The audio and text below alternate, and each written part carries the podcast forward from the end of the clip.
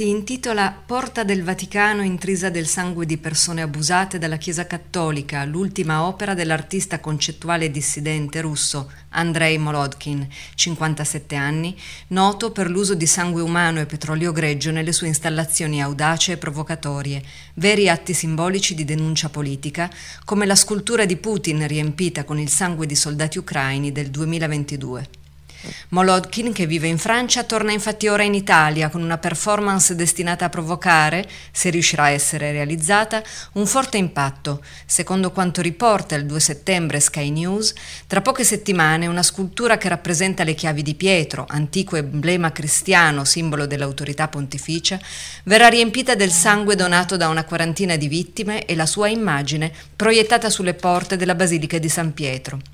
Molodkin ha detto a Sky News di aver scelto di protestare contro gli abusi nella Chiesa cattolica perché si tratta di una organizzazione potente con molti segreti oscuri e di aver tratto ispirazione dalla protesta della cantante irlandese Sinead O'Connor, deceduta recentemente contro gli abusi della Chiesa cattolica, quando nel 1992 sul palco strappò una foto di Papa Voitila.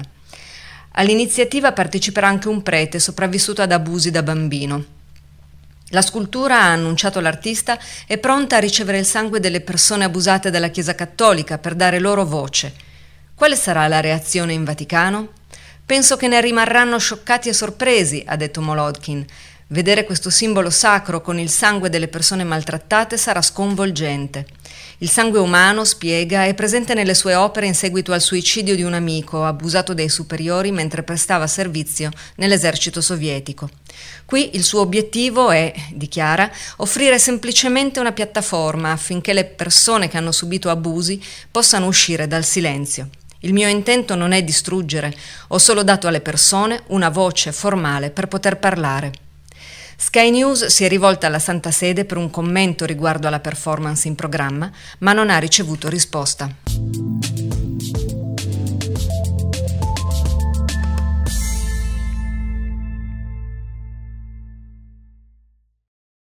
Una croce infilzata da sandali, gli stessi a occhio di bue che indossava Elisa Claps quel 12 settembre del 93. Il prossimo 12 settembre una marcia simbolica per tornare dopo 30 anni esatti nel luogo da cui scomparve la sedicenne. La stessa chiesa in cui è stata ritrovata cadavere dopo ben 17 anni a 15 metri di distanza dall'altare.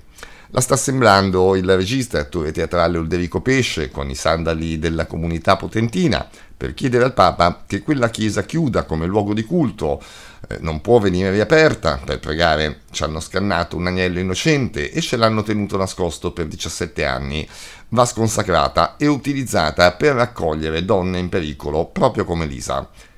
Nella chiesa in cui Elisa ha trovato la morte per difendersi dal suo stalker e aggressore Danilo Restivo, ora all'ergastolo nel Regno Unito, dove si era rifugiato dopo la scomparsa della Claps e dove nel 2002 ha ucciso la sua vicina di casa, è stata ritrovata una targa accolta con evidente incredulità e sdegno dai potentini.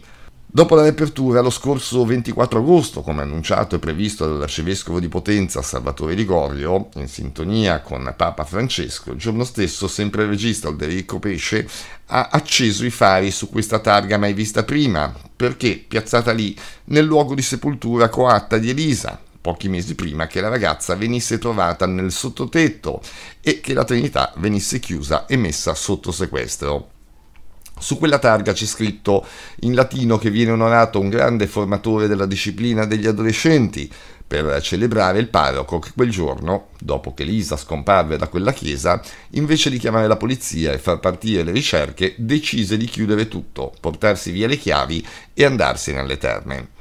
Nel dialogo tra le parti sulla possibile riapertura si era convenuto che per i cattolici, al fine di custodire al meglio la memoria di Elisa, non c'è modo più appropriato della preghiera, si legge nella nota stampa del vescovo di Gorio. Papa Francesco ha scritto a Filomena Iemma, madre di Elisa, per sottolineare questa necessità. E sempre l'11 luglio, da casa Santa Marta, aveva scritto a Ligorio per ringraziarlo per la sua visita e per la cordialità manifestatami, a riprova che c'era da un tempo una visione comune sul destino della Chiesa, simbolo della potenza bene.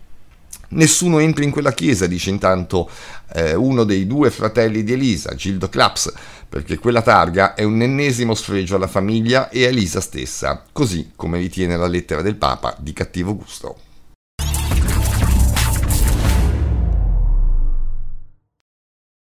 In tanti giustamente ci chiedono cos'è la pedofilia, chi è il prete pedofilo. Una premessa fondamentale. Pedofilia è un termine improprio, già che di filos, di amorevole o amichevole nei confronti del bimbo non c'è nulla. Si tratta infatti di una violenza talmente distruttiva che la psichiatria moderna la definisce un omicidio psichico, termine coniato dalla psicoterapeuta e ricercatrice Maria Gabriella Gatti. In tal senso la definizione più esaustiva è quella dello psichiatra Massimo Fagioli. La pedofilia è l'annullamento della realtà umana del bambino. Per quanto riguarda la pedofilia clericale, questa ha dei propri tratti specifici, tratti che non sono certo quelli descritti da Papa Francesco che sin dai primi giorni del suo pontificato mise in chiaro come la pensasse. La pedofilia nella Chiesa è opera del diavolo, è una malattia diabolica. Dobbiamo esserne convinti per curarla. Cioè in Vaticano la violenza di un adulto su un bimbo inerme sarebbe qualcosa di astratto, un peccato. Non è un crimine contro la persona, ma un'offesa a Dio nei casi più gravi per la Chiesa, quelli compiuti durante il rito della confessione, un'offesa al sacramento. Anche qui c'è un annullamento, quantomeno una negazione della realtà umana del bambino. La vittima scompare e il prete va curato perché ha offeso Dio. Si tratta di una visione umanamente inaccettabile. Chi è dunque il prete pedofilo? Come tutti i pedofili ha delle modalità di comportamento equiparabili a quelle di un serial killer. È una persona gravemente malata di mente, ma non di quelle che danno in escandescenza.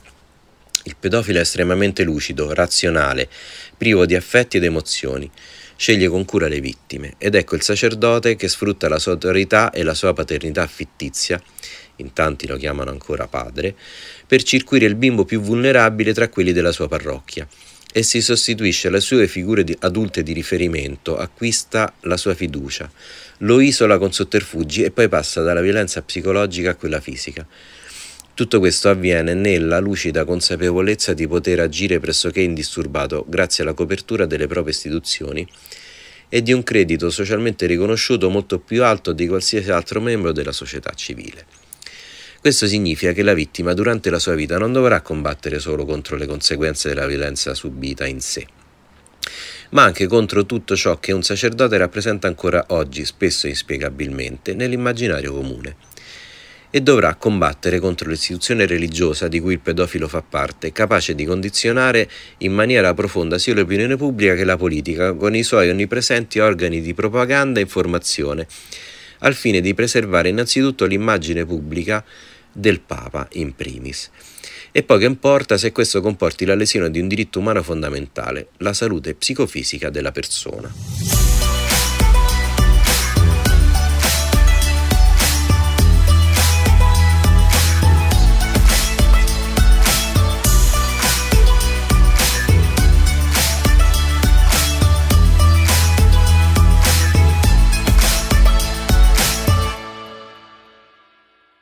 La diocesi di Losanna, Ginevra e Friburgo ha costituito un gruppo diocesano di riflessione per valutare l'opportunità di smantellare le opere dell'ex gesuita Marco Rupnik, dimesso dalla Compagnia di Gesù lo scorso 14 luglio e accusato di aver abusato di almeno una ventina di donne. Il centro Aletti, a lungo diretto da Rupnik, ha infatti realizzato, in collaborazione con l'atelier peruviano Encagnada, il Cammino di Gioia, un progetto inaugurato nel 2019 che comprende 13 mosaici collocati in 12 luoghi di culto nel cantone di Ginevra. L'equipe diocesana dovrà ora valutare l'impatto della vita personale dell'artista sulla sua arte e l'effetto che le opere hanno sulle vittime. I membri di questa equipe hanno svolto un'ampia consultazione con esperti ed enti competenti, oltre che con le persone coinvolte nella creazione di questo percorso artistico, ha spiegato Charles Morerot, vescovo di Losanna, Ginevra e Friburgo. Fra le associazioni che collaborano c'è anche il gruppo SAPEG che nel 2016 ha promosso la commissione indipendente sugli abusi nella Chiesa in Svizzera. Una decisione simile è stata presa lo scorso marzo a Lourdes, quando il rettore del santuario, Michel Dauban, e il vescovo di Tarbes e Lourdes, Jean-Marc Micard, hanno costituito un gruppo di lavoro per verificare l'opportunità di rimuovere i mosaici realizzati da Rupnik nel 2007 sulla facciata della Basilica del Rosario. Molte vittime in pellegrinaggio al santuario infatti hanno dichiarato che non riescono più a pregare di fronte alle immagini realizzate da un abusatore. Non si può separare l'arte di Rupnik dalla violenza psicologica, sessuale e spirituale imposta alle vittime, che spesso erano anche le sue prime modelle, ha protestato una delle religiose che ha testimoniato di fronte ai gesuiti di aver subito molestie da Rupnik quando era ospite del centro Aletti. Diverse ex sorelle della comunità Loyola hanno raccontato al quotidiano Domani che il sacerdote le avvicinava convincendole che l'arte è un modo per vivere la fede e poi abusava di loro. Bisogna anche considerare che a comporre concretamente i mosaici c'erano anche tante artiste, alcune delle quali erano loro stesse vittime di Rupnik, ha detto la religiosa.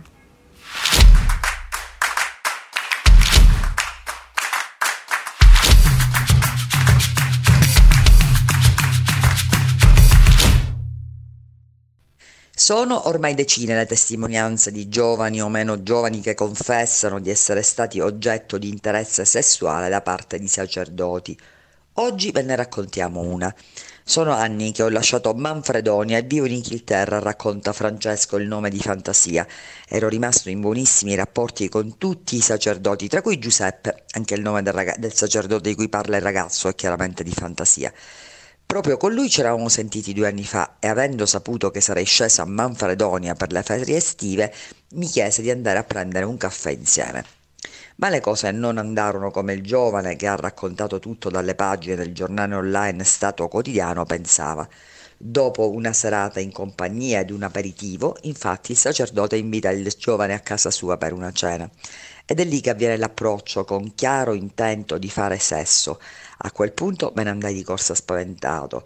Non ho denunciato quella situazione, no, racconta il ragazzo. Ho contattato solo un altro sacerdote di Manfredonia riferendogli quanto accaduto. Purtroppo io, avendo precedenti penali per fatti avvenuti più di 12 anni fa, ho avuto paura di ritornare in tribunale e magari di non essere creduto dal giudice o da chi di dovere. Ancora scosso per quanto vissuto, il giovane continua a chiedersi cosa sarebbe accaduto se al posto mio ci fosse stato un bambino indifeso.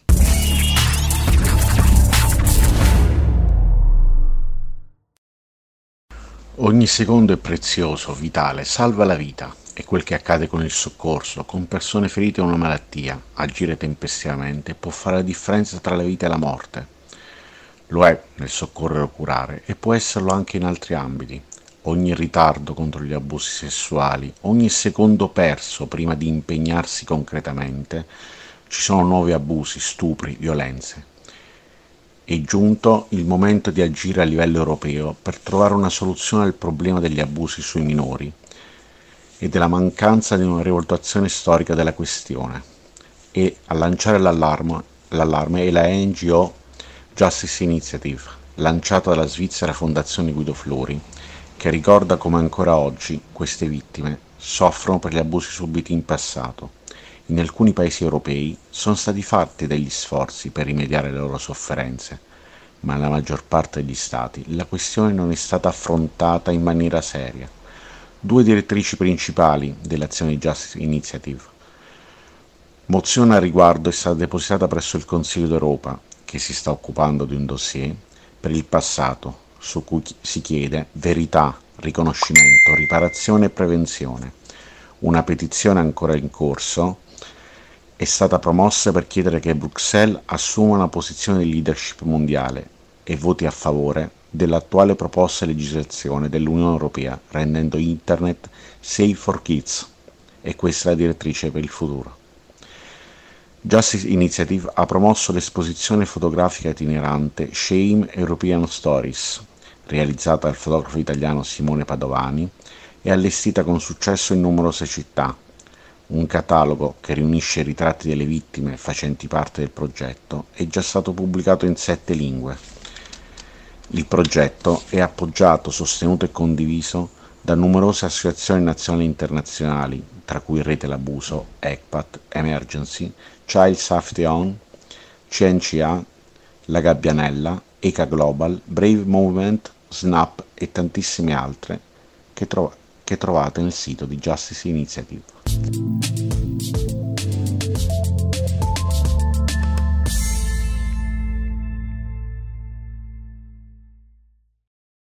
Vi ringraziamo per questa edizione tutto. L'appuntamento a sabato prossimo alle 12. Vi ricordiamo che sul nostro sito, oltre alle notizie, trovate il database, le statistiche, oltre alla mappa di tutti i casi censiti nelle diocesi non sicure in Italia. Nello speciale subito dopo la sigla, il dottor Dante Ghezzi spiega il trauma dell'abuso. A sabato prossimo.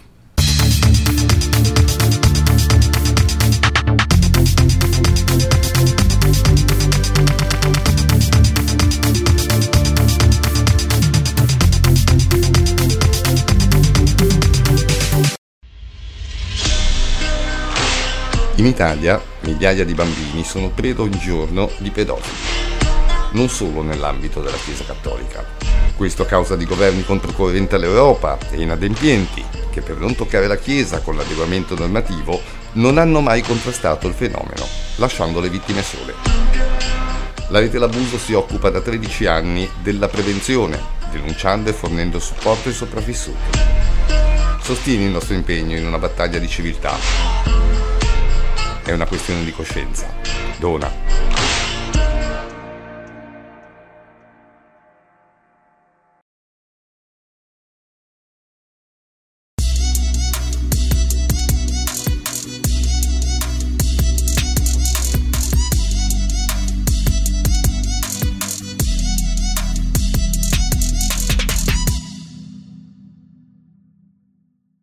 Allora, io darei adesso, passerei adesso al dottor Dante Ghezzi, psicologo, psicoterapeuta, lavora al centro Tiama per i traumi dell'infanzia e dell'adolescenza, maltrattamenti e abusi ed è anche membro del CISMAI, coordinamento italiano dei servizi contro il maltrattamento e l'abuso all'infanzia.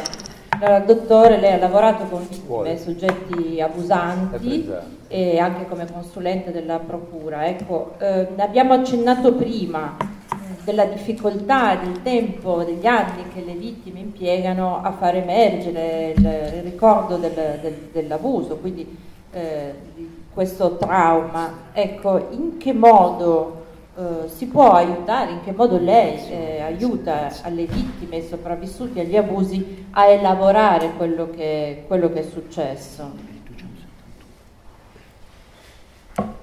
Bisogna distinguere bisogna distinguere. Ci sono degli abusi che restano sotto il livello della presa di coscienza, diciamo, profonda, non è che uno non sa che è stato abusato, ma uh, ci sono delle situazioni per cui l'elaborazione, quella che si chiama il tema della lungolatenza, cioè ci sono degli abusi o altri traumi anche, che di, fanno fatica ad affiorare non alla coscienza, perché uno si ricorda di quello che è successo, qualche volta non si ricorda neanche, però la consapevolezza può avvenire molto tardivamente. Se invece l'abuso è scoperto in fase precoce e c'è una protezione immediata, cioè se un, un, bambino, una bambina, un ragazzino va a raccontare a qualcuno che gli crede, suoi genitori o qualcuno, un insegnante, che è accaduto qualche cosa di grave nei suoi confronti, allora il fatto di poter rivelare e poter parlare dell'argomento permette una cura precoce.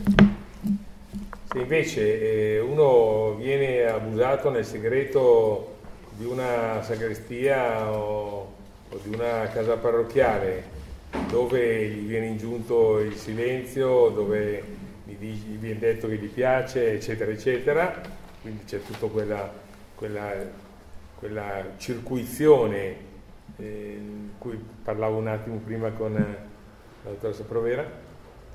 Allora in questo caso oh, può darsi che il ricordo venga mantenuto dal punto di vista della consapevolezza di quello che è accaduto, ma venga eh, occultato, oscurato dal punto di vista di una profonda presa di consapevolezza. Perché? Perché l'abuso sessuale è un trauma. Il trauma, diversamente dallo stress, non è una roba che ti pesa addosso e che ti dà fastidio. Il trauma è un'altra cosa il trauma è un peso non paragonato alle nostre forze. Se il trauma fisico, se uno si scontra con la macchina e si scassa tutto, oppure almeno gli viene il colpo, il colpo della strega, no, il colpo, il, colpo alla nuca per cui deve poi mettere il collare, segnala la nostra fragilità fisica. Noi abbiamo una fragilità fisica elevatissima. Se voi prendete un maggiolino, non la coccinella, il maggiolino, quello scuro marroncino, no, no, l'insetto, e lo fate cadere da qui a giù, quello fa un salto 200 volte suo, la sua altezza, cade giù, o capovolto e si gira, o dritto e resta un po' intontito, poi va via. Noi mettiamo giù il piede da un gradino e se lo mettiamo giù male ci prendiamo una storta, possiamo anche romperci un osso. Ma questa fragilità fisica che è cor- cor- collegata col fatto che siamo molto perfezionati come organismo, ha una corrispondenza nella psiche. La nostra psiche è eh, delicata e eh, sottile come più del nostro corpo. Quindi se succedono delle cose eh, molto pesanti riguardo alla nostra integrità fisica e psichica, questo tipo di attacco è superiore alle nostre forze e quindi il trauma è, ci cambia, ci modifica, eh, modifica la nostra personalità, non siamo più quelli di prima, Mentre se ci rompiamo una costola, che so io, o anche il femore dopo un po', magari ci mettiamo a posto anche perfettamente, riprendiamo a correre, il trauma psichico ed emozionale non è così. Soprattutto se viene occultato, se viene lasciato là e se viene non elaborato precocemente. Quindi il trauma è qualcosa di insopportabile e poi è qualcosa che ci segna profondamente. Pensate che Finkelor, che è uno studioso del trauma dell'abuso sessuale dice che ogni soggetto traumatizzato sessualmente ha sempre queste, questi passaggi, questi, eh, queste caratterizzazioni che sono il sentimento di impotenza, non posso farci niente. Che l'abuso sessuale sia stato un episodio solo, pensiamo allo stupro violento, oppure una roba continuativa per anni, quello che prova chi è abusato sessualmente è un sentimento di impotenza. Non potevo fare niente, essere in balia. C'è una seconda caratteristica che è il, il, il tradimento.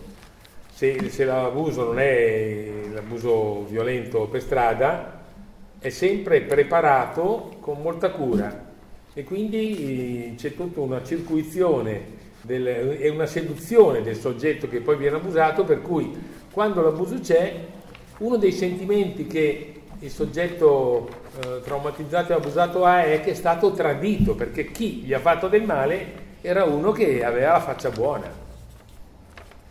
Io ricordo una ragazzina che diceva il mio papà di giorno è perfetto, ma di notte è un orco, eh, perché di notte faceva le schifezze, mentre di giorno era un bravo papà.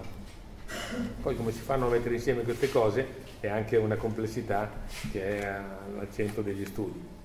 C'è un ter- una terza caratteristica che è quella del fatto che l'abuso sessuale crea una sessualizzazione traumatica.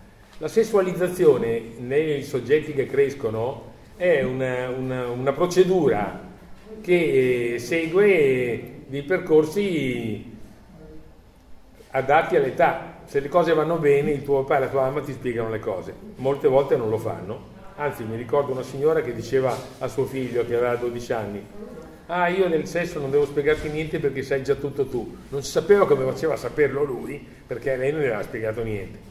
Oggi i, i bambini hanno un canale molto, molto rapido che è il telefonino per cui vanno a vedere tutte le cose che, che si possono vedere e imparano le cose sessuali in una maniera del tutto impropria. Chi è abusato le impara attraverso il trauma. La sessualizzazione è traumatica, tu ti avvicini a una cosa bella che riguarda la vita con un colpo in testa, con un colpo nel tuo corpo, con un colpo nel tuo cuore, con un colpo nella tua testa. E l'altra caratteristica ancora che finché lo sottolinea è la stigmatizzazione. Il soggetto abusato sessualmente è un autostigmatizzatore, cioè si sente lui nella colpa e nella vergogna. E tante volte l'abbiamo sentito, è stigmatizzato dagli altri. Potevi non parlare, non dovevi dire niente, guarda che casino hai fatto, eccetera, eccetera. Queste quattro caratteristiche segnano tutte le situazioni di trauma da abuso sessuale e possono essere distinte nel senso che se lo scopri subito e aiuti chi è stato abusato, segui la via breve e quindi quella della cura e quindi quella della diminuzione degli effetti post-traumatici fino anche a una guarigione completa in certi casi. Se invece tutto resta eh, nascosto nel segreto, il segreto riguarda tutti, riguarda l'abusante che non parlerà mai. L'abusato a cui è ingiunto Qualche di stare volta zitto. parla quando gli, si, quando gli si mette di fronte. Eh, ho capito, è uno dei atti. miei lavori, nel senso che io lavoro A anche con te gli non abusanti. parla. E- no, no, no, parla anche con me. Un po' di, un po' di, un po' di competenze pian piano sono state acquisite. Fa fatica a parlare. Allora, no, c'è una cosa, faccio una digressione. Tutti gli interventi che fanno i vescovi, quando trovano un soggetto abusante, sono, scusate il termine, dementi, perché dicono a questo qui che lui deve fare il bravo e che adesso fa il piacere di redimersi e di non farlo più. Non sanno i vescovi che l'abuso sessuale viene fermato in un modo solo, con la denuncia, perché in tutti gli altri modi va avanti. Allora cosa fa il prete che è stato colto dal vescovo eh, dopo una situazione di abuso? Dirà come no, eh, monsignore, farò il bravo. E anche se è onesto, e anche se è sincero, non ci riuscirà. Ci sono quelli che dicono non lo volevo fare più e appena dopo sono usciti e l'hanno rifatto. Chiudo la parentesi perché torno ancora a dire queste cose di prima. Allora, l'abuso sessuale che sta nel segreto, che sta nella, nella copertura, viene messo in un angolo, viene conosciuto ma non conosciuto nella sua pesantezza, nella sua profondità, nella sua capacità di fare danno. E quindi c'è il tema della lungolatenza. Ci sono persone che, io conosco un signore che, tanto per cambiare, è stato abusato con, con il prete dell'oratorio, vanno a fare una gita di una settimana in un'altra diocesi, in un bellissimo posto. Il prete dell'oratorio viene richiamato perché muore la sua mamma e torna dalla mamma e lascia lì tutto il gruppo col prete della parrocchia ospitante. Il prete della parrocchia ospitante si porta a, a letto l'ultima sera che c'è un ragazzino di qui e un ragazzino di là e li palpeggia, li strafugna, fa le schifezze, eccetera. Uno di questi due ragazzini torna a casa dalla sua mamma e dice: Mamma, ma lo sai che quel don lì, ma come? Il don Gino, il nostro. Ma no, no, lui è nato dalla sua mamma. Quell'altro mi ha fatto ABC. E mamma dice: Eh, che brutta cosa. E vabbè, senti, facciamo così. Dimenticatene e lascia perdere. Questo qui se ne dimentica, non se ne dimentica perché Freud dice che c'è un determinismo della vita psichica. Il capo dei, degli psicologi, degli psicanalisti dice non c'è niente di casuale, è tutto causale. Questo signore che ha 13 anni, quando ne ha 32, diventa papà per la seconda volta. La prima volta ha avuto una bambina, tranquillo. La seconda volta c'è un bambino e improvvisamente si preoccupa che questo bambino non, non, non, che a questo bambino non succeda come a lui, che poi un prete quando va da qualche parte gli farà le schifezze. E viene da noi al Tiama a dire questa roba qui. E tutto preoccupato e noi lavoriamo un pochino con lui, lo aiutiamo e si mette anche la cosa a posto. Ma guardate che sono passati 19 anni tra quando lui ha avuto quell'abuso di quella sera, di quella notte da parte del prete e il fatto che lui attraverso il bambino che ha, che è un evento buono, positivo, che a tutti fa bene, a lui no, perché per lui è un riattivatore del trauma. Perché il trauma, se non lo curi, non finisce mai, ce l'hai sempre lì e quando qualcosa ti riattiva tu torni là. Non è che te lo ricordi, torni là, rivivi l'angoscia, la sofferenza, la fatica, il panico di quando ti è capitata una cosa molto brutta come l'abuso sessuale. 19 anni vuol dire che non è prescritto. Sì, non è neanche prescritto, quindi poi dopo mi abbiamo dato delle indicazioni per cui avrà fatto delle cose senz'altro. No, era morto, eh, naturalmente questi qui muoiono, capisci? Il prete, quello là abusante, era morto, si era messo a posto perché si era già, aveva trovato il modo di, di schivarlo. Se no noi abbiamo detto, beh, qui un bella, una bella denuncia ci sta, perché il tempo c'è ancora e così via. Allora, eh, queste cose che ho detto citando Finkelor, pensate poi al silenzio, l'isolamento, l'incomprensione sociale, la negazione e la sottovalutazione ecclesiastica, il processo, il processo è un riattivatore. Quando c'è il processo?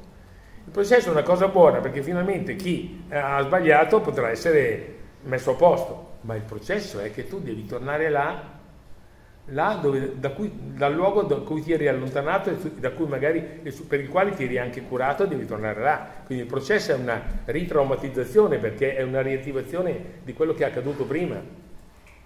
Media. Ci sono persone che vanno a parlare eh, nei posti giusti del, delle loro disavventure gravi, dei loro traumi, ma io non mi sento di dire che questa cosa qui faccia soltanto bene perché può darsi che faccia anche male. Fa bene nel senso che c'è cognizione maggiore e consapevolezza maggiore, ma chi passa per questi stadi può darsi che ne porti conseguenze psichiche, nel senso che poi magari per un po' di notti non dorme, che so io, ma anche fisiche, perché il corpo viene invalidato perché noi siamo un'unità psicosomatica, eh? non è che c'è come pensavamo una volta, il corpo e l'anima, poi quando moriamo l'anima va via e il corpo resta lì. Siamo un'unità psicosomatica, è tutto attaccato, è tutto coeso, è tutto connesso. Allora, la Chiesa non si occupa delle vittime, l'abbiamo detto, lo sapete, lo sappiamo tutti, tutela se stessa, senza pietà e senza carità. C'è un'inversione di tendenza in atto, ma è lenta, lenta ci mettono troppo.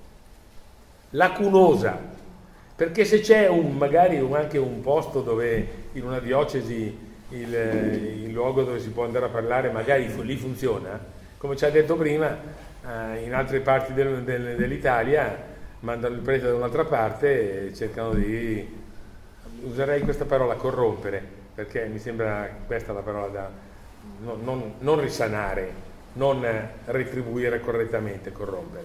Quindi lenta, imp- lacunosa e impacciata, perché tutti pieni lacci e laccioli, allora faremo così, faremo così, cioè faremo troppo poco. Eh, io leggo Adista, qui c'è la, la responsabile della, di questa pubblicazione molto utile, ogni settimana Adistat nelle 15 notizie che, che segnala ne mette su una di questo campo il vescovo Belo di Timor, il, il, prete libanese che finalmente è stato dimesso dallo Stato clericale dopo 15 anni, dopo una condanna in Francia di 15 anni, quindi tutta roba che arriva sempre alla fine, sempre dopo. A Milano il nostro vescovo lo sa, lo sanno persone che sono qui che hanno pagato sulla loro pelle, ha spostato il Don Mauro Galli da Rozzano a Legnano a fare esattamente la stessa cosa. Dopo scuola lo ha rimproverato, ma insomma, rimproveri, non devono succedere queste cose, sono profondamente insensate. Anzi, non sono un giurista, però secondo me, allora, quando uno commette un reato, delinque chi favoreggia e quindi informa la persona che è indagata della indagine che c'è in atto compie una, un atto di favoreggiamento. Io ti favorisco tu adesso ti organizzi e quindi, siccome lavoravo col dottor Forno, eh, qualche volta abbiamo, abbiamo collaborato su, sugli stessi casi e io dovevo chiedere a lui se eh, potevo oh, dire alla, all'abusante di cui mi occupavo una certa cosa che conoscevo, perché se avessi sbagliato a dire qualche cosa che eh, andava una, in, a suo favore, perché lui veniva informato di qualche... lui, mi, lui, il procuratore della Repubblica, mi diceva, caro Dante Ghezzi, ti denuncio perché hai fatto un favoreggiamento. Io stavo molto attento e anche le persone che lavoravano con me, scusate l'aneddoto, insomma, ma insomma si stava attenti perché bisognava stare dentro la legge, riuscire a far sì che quella persona lì ammettesse un po' senza usare strumenti idonei. Tutti i vescovi che insabbiano delinquono, eh? sono tecnicamente dei delinquenti. Da un punto di vista morale non mi esprimo perché sono cose che non mi riguardano, essendo però io un cristiano praticante. Delinquono. Voce del verbo delinquere, participio presente. Delinquenti. Che sfuggono. Eh? Che sfuggono. Eh sì, eh, perché non, come dire, sono così. Poi diranno che loro lo fanno perché, eccetera, eccetera, ma formalmente sono in questo modo. Ora, i cittadini italiani, credenti e non credenti, devono sopportare queste cose qui ancora troppo a lungo. In più, a me è capitato di eh, lavorare su tre processi ai, ai preti, in qualche, in qualche caso curando la vittima, quindi non occupandomi del processo, in qualche altro caso facendo una perizia, una perizia tre anni fa, c'era di mezzo un frate francescano che abusava di minorenni quasi a 18 anni e anche un po' dopo. E, ehm, e questo, questo, questa perizia che ho fatto ha portato, che, ha portato a far sì che questa persona fosse eh, condannata, dovesse risarcire a, a pene, pene penali, dovesse risarcire eh, le persone che aveva abusato e l'hanno anche finalmente dimesso dallo Stato clericale e l'hanno ridotto allo Stato laicale. Ma lo sapevano tutti. Nella comunità fraterna che c'era intorno a Lago Maggiore o che so io, lo sapevano tutti. E se lo sapevano tutti, quelli che lo sapevano dei suoi confratelli erano anche loro delle persone che delinquevano, perché non facevano la cosa che dovevano fare. Ora,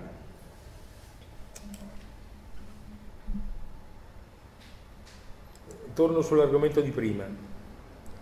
La Chiesa ha al proprio interno pastori, teologi, eh, giuristi del diritto canonico, eccetera, eccetera, ma ha bassa competenza riguardo a questi argomenti, perché continua a pensare che basta dire a, una, a un prete abusante pentiti, redimiti, prega e ce la farai. Non è vero. Non è vero. L'unico modo per stroncare l'abuso è la denuncia e un intervento autoritativo, non autorevole, autoritativo da fuori che fermi quella persona lì. La Chiesa non ha ancora capito questa cosa e se non la capisce eh, non può procedere correttamente. Non, non, non vale il tema della riflessione, del perdono e dell'invito alla preghiera e attieniti da eccetera eccetera, perché gli abusanti sessuali non sono capaci, sono dipendenti dalla loro eh, dalla loro eh, protervia e dalla loro perversione.